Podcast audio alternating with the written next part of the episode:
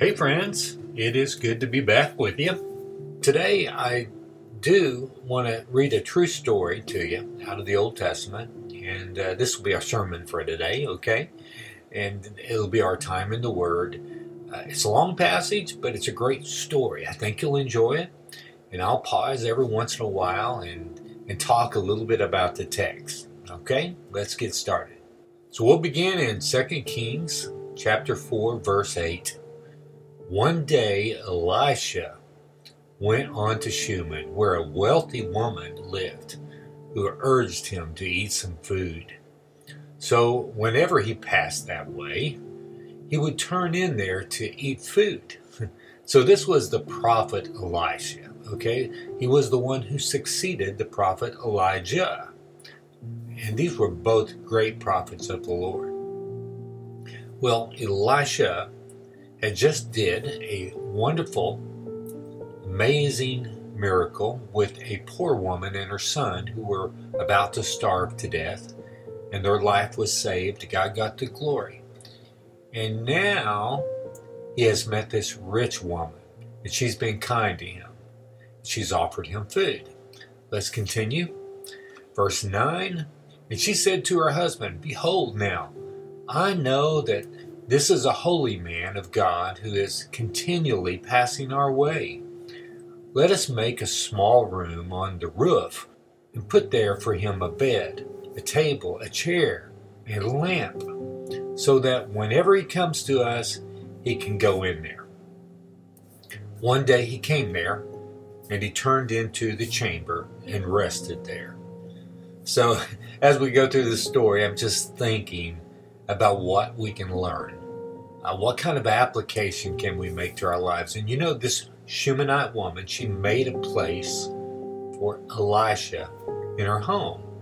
He was a prophet of God. He spoke the word of God. So I think we might think of it like this. We should make a place for the word of God in our home. All right, so after all this kindness done to him, Elisha told his servant to find out what he could do for her. Verse thirteen. And he said to him, "Say now to her, 'See, you have taken all this trouble for us. What is to be done for you? Would you have a word spoken on your behalf to the king or to the commander of the army?' She answered, 'I dwell among my own people.'" So one thing I see here is she was not doing good works in order to be rewarded. And so I think we too must not go around thinking that people owe us for any good works we've done in our life. And we know that works or sacrifices will not buy our way into acceptance with God either. I mean, Jesus himself said in Matthew nine thirteen, "Go and learn what this means. I desire mercy and not sacrifice. For I came not to call the righteous, but sinners." So uh, after this woman uh, had said she was content and she didn't need to be paid for her kindness, Elisha basically asked his servant what he thought that might be done for her. What do you think she needs? And in verse fourteen, it says, Gehazi answered. That was Elisha's servant. He said, "Well, she has no son, and her husband is old." So to have a son in that day was uh, a blessing from God. And she had no son. So, and, and I'm just thinking like, you know, there is a similarity to the way that we come to God. I mean, we come to him not trying to work for our salvation, um, not saying a specific prayer or trying to be good enough or anything like that, but simply delighting in Jesus. He gives us just what we need. I mean, we received the promise that was made back in Genesis chapter three, remember? And all the way through the Old Testament, the promise of a son. And God, that would be God's son, Jesus, right? So we see this parallel running through this, this wonderful story of the Shunammite woman and her son. So let's continue, verse fifteen. He said, call her. And when he had called her, she stood in the doorway. And he said, at this season, about this time next year, you shall embrace a son. And she said, no, my lord, O man of God, do not lie to your servant. You can tell she was surprised. And she, she responded like we might in our culture today. We might have said, now, Elijah, don't be joking with me. This is not something to tease people about. But Elisha was not joking. It was God's word and God's promise. A child would be born. I think this points us to the promise of the Son of God throughout the Old Testament, the one who would bring joy to all the people groups of the earth. Uh, we see the offspring of the woman promised, like I said, in Genesis, and it was also promised to uh, Noah and Shem and Abraham and Isaac and Jacob and uh, King David, King Solomon, uh, King Hezekiah, even evil King Ahaz was promised about the virgin who would give birth and the hope that that would bring. So the promise of a son being born is a promise to us, even today. Let's continue with the story. Verse seventeen, but the woman conceived, and she bore a son about that time the following spring, as Elisha had said to her. And that reminds me, um, remember what the angel Gabriel said to Mary, uh, Luke one thirty-one, you will conceive and give birth to a son, and you will name him Jesus.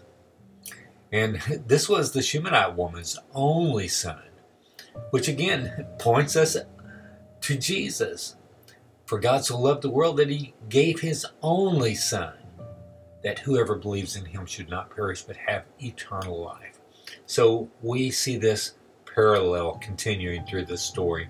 Verse eighteen, when the child had grown, he went out one day to his father among the reapers.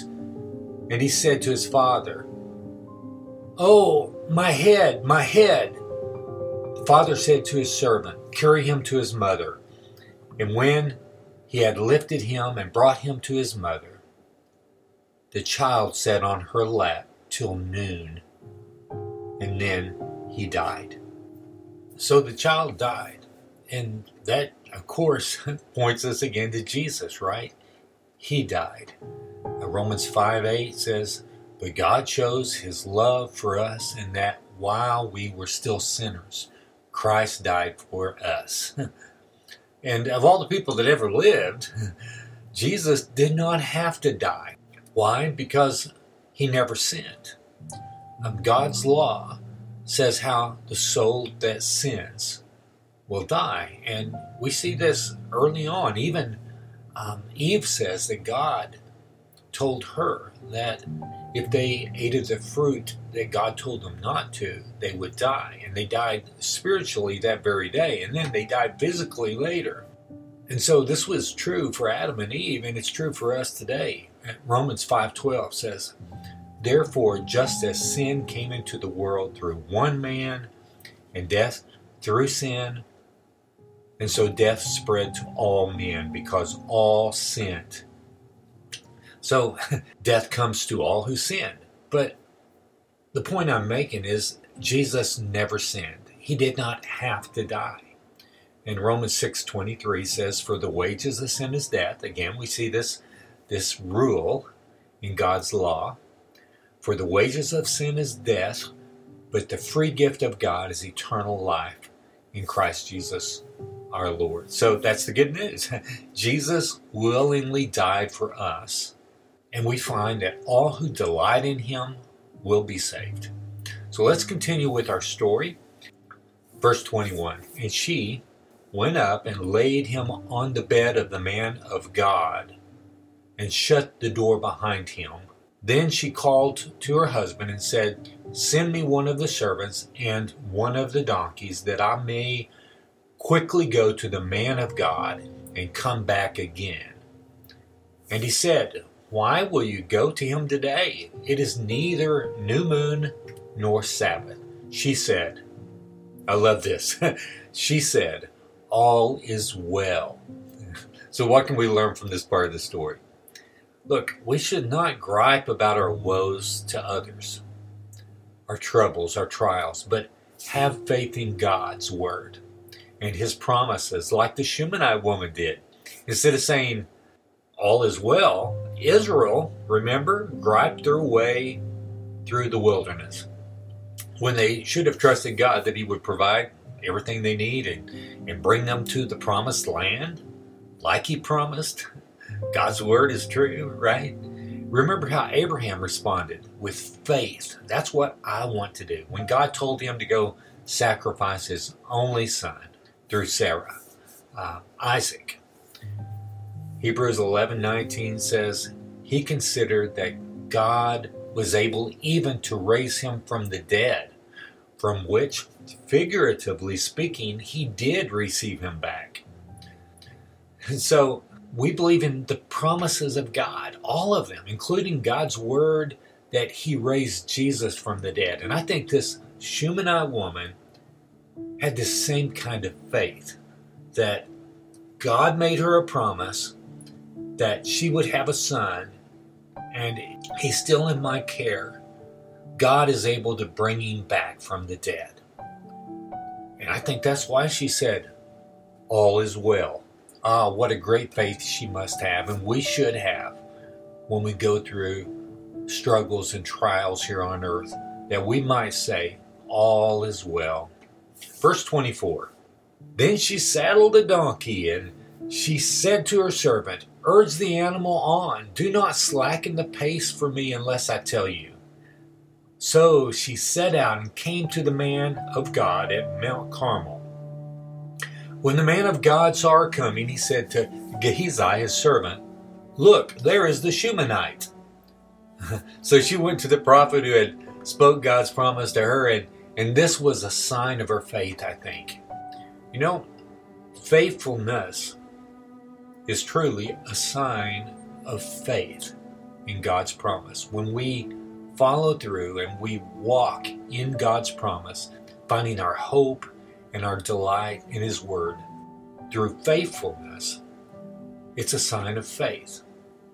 And when she went to the prophet, and when she said all is well, these are signs of her faith. So uh, Elisha actually told his servant, verse twenty-six, run at once to meet her and say to her, is all well with you? Is all well with your husband? Is all well with the child? And she answered, all is well. She said the same thing to Elisha's servant that she did to her husband. All is well. I think this phrase is repeated so many times through the passage that God wants us to get it. He wants us to internalize this way of thinking and trusting him. And so we can see how her faith in God's promise, in his word, it continued strong even after uh, her promised child died. All right. And you know, sometimes I think about how many of the kings of Israel and Judah in the Old Testament, they began strong in their faith, but they wavered toward the end of their life. And it's really a sad thing when you're reading through the Chronicles or the Kings. Here's a few of them. I mean, um, at least to some extent, this happened to Solomon, to King Asa, King Uzziah, uh, Josiah. I don't want it to happen to me, right? This is, I want to be desperate for God, even in my old age. Let's continue on, verse twenty-seven. And when she came to the mountain, to the man of God, she caught hold of his feet. And Gehazi came to push her away, but the man of God said, leave her alone, for she is in bitter distress. And the Lord has hidden it from me and has not told me. Then she said, did I ask my Lord for a son? Did I not say, do not deceive me? He said to Gehazi, tie up your garment and take my staff in your hand and go. If you meet anyone, do not greet him. And if anyone greets you, do not reply, and lay my staff on the face of the child. Then the mother of the child said, As the Lord lives, and as you yourself live, I will not leave you. So he arose and followed her. She held on to God's promise all the way.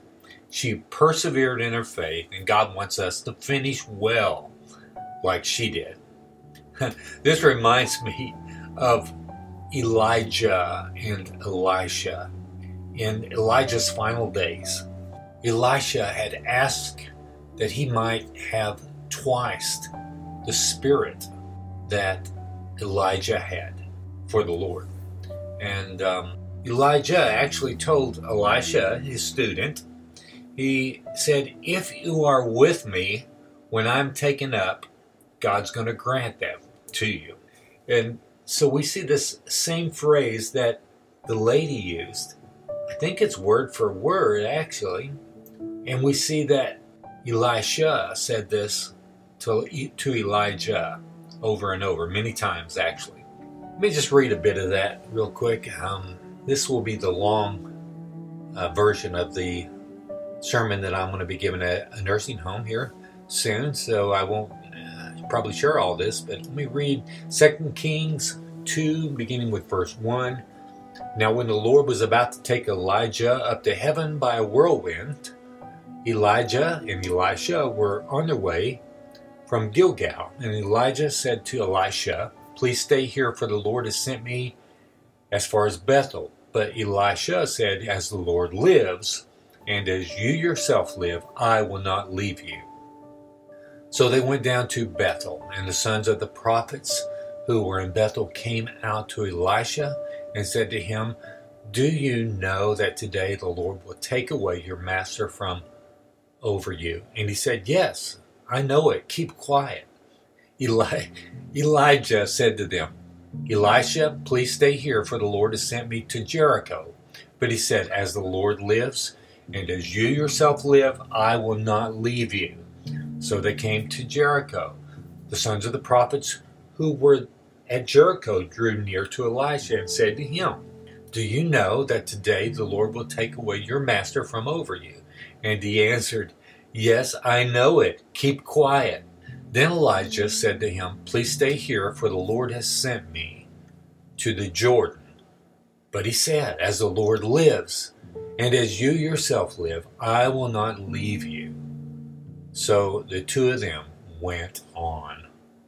Maybe you're like me. I see so many people who claim to be Christians in today's world, and it could be that many of them are Christians, but what stands out is they are not desperate to the things of God. Do you know what I mean? This Shunammite woman, I mean, she persevered. She stayed close to the prophet until the promise of God was completed. And Elisha also, right? He would not leave the side of Elijah until he received God's promise. And so many Christians just don't seem to have a hunger for God's word or the new mission in Christ that we have to shine the light on his glory instead of our own glory in life and sharing the good news with the world. Regarding God's word, they might say, you know, I don't understand very much about what I read, so I don't really read that much. It seems pointless to me. Yeah, they don't stay with it. God has given us a promise that he would reveal the hidden things of the kingdom of God to those who seek. But unlike the Shunammite woman, unlike Elisha, we do not stay with it. We do not continue in God's word until he opens our eyes to see more of his beauty in it. We give up too easy. We don't persevere. We don't have the hunger to be desperate for God's word and the nourishment that only it can provide for us through his Holy Spirit. Um, this reminds me of Jacob also, right? Uh, remember when he strove with God, and I believe this is the same thing. Genesis thirty-two, beginning with verse twenty-six. Then he said, Let me go, This is God speaking. Let me go, for the day has broken. But Jacob said, I will not let you go unless you bless me. And he said to him, What is your name? And he said, Jacob. Then he said, Your name shall no longer be called Jacob, but Israel, for you have striven with God and with men and have prevailed. So does this mean Jacob was stronger than God? No way. See, it's rather God wants us to be desperate enough to find our blessing and our joy and our delight in, in God and not in the world. Um, he wants us to persevere and not give up, but stay with God all the way. I think it was the Apostle Paul who says he presses on toward the uh, the goal for the prize of the upward call of God in Christ Jesus. Yeah, he presses on, like the Shunammite woman, like Elijah, like Jacob. He did not give up. And this this is not our uh, good works that stem out of our own heart. No, but this is God working in us. If you persevere in Jesus, if you have a hunger for the things of God in your life, it's because God himself opened your eyes to see the worth of his only begotten Son, Jesus Christ. Let's continue with our story. Uh, verse thirty-one, we're going to close here pretty soon. Gehazi went on ahead and laid the staff on the face of the child, but there was no sound or sign of life. Therefore he returned to meet him and told him, The child has not awakened. When Elisha came into the house, he saw the child laying dead on his bed. So he went in and shut the door behind the two of them and prayed to the Lord. Then he went up and lay on the child, putting his mouth on his mouth, his eyes on his eyes, and his hands on his hands. And as he stretched himself upon him, the flesh of the child became warm. Then he got up again and walked once back and forth in the house, and went up and stretched himself upon him. The child sneezed seven times, and the child opened his eyes. Then he summoned Gehazi and said, Call this Shunammite. So he called her, and when she came to him, he said, Pick up your son. She came and fell at his feet, bowing to the ground. Then she picked up her son and went out. So God raised up this Shunammite woman's only begotten son. Now, surely that points us to Jesus. All right. In closing, we saw how this Shunammite woman did not seek any reward for her works, right? And yet, like Abraham, God promised her a son in her old age, and she trusted God's word. And whenever there was a cause for doubt, she said, All is well. Even when the child died, she trusted the promise of God, saying, All is well. And God raised the child up. He kept his promise, and she persevered in her faith all the way. And even so, uh, as we look back to the beginning, remember when Adam and Eve, they sinned against God, they believed Satan over God, and they no longer had righteousness before God, even while they were sinners, even as they had no cause for reward in their own righteousness. God still promised his only begotten Son as their only hope and all their descendants, all who would look to him with delight and say, All is well. And so the promised Son, Jesus, came. He was born, and he lived a perfect, righteous life, a life that no one else would. And he willingly died a wicked sinner's death, the death that we all deserve. And he gives his righteousness to all who delight in him, all who believe in him, all who call upon him, all who look to him as their only hope. And on the third day, God raised him from the dead. And he gives that same resurrection power over sin's hold through the law. Remember, the wages of sin is death. He breaks that hold because he will raise us up one day because he was raised. And he also gives us that resurrection power over sin's hold in life, because now we can have victory over sin as we walk with him in his Holy Spirit. Father God, thank you for this great story about the Shunammite woman whom God promised a son in her old age. And God's promise came true. And she conceived and bore a child. And that child died, Lord. And yet she held on to the promise all the way. She said, all is well. And she went to the source of God's word. And she held on to the ankles of the prophet Elisha.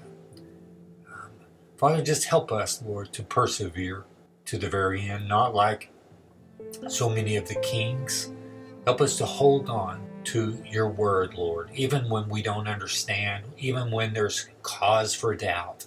Help us to say all is well. Help us to not to distance ourselves from your word, but to go there, trusting that you're going to open our eyes to see more of your glory, Father, as you did for Jacob, and as you did for Elisha, and as you did for the Shunammite woman, and as you've done for all who look to you as the greatest treasure in the universe. Thank you for the great joy that you give us in Jesus Christ, even in this broken world, and the great inheritance you have for all those who delight in you. Help us to share your glory with others, Lord. In Jesus' name, amen.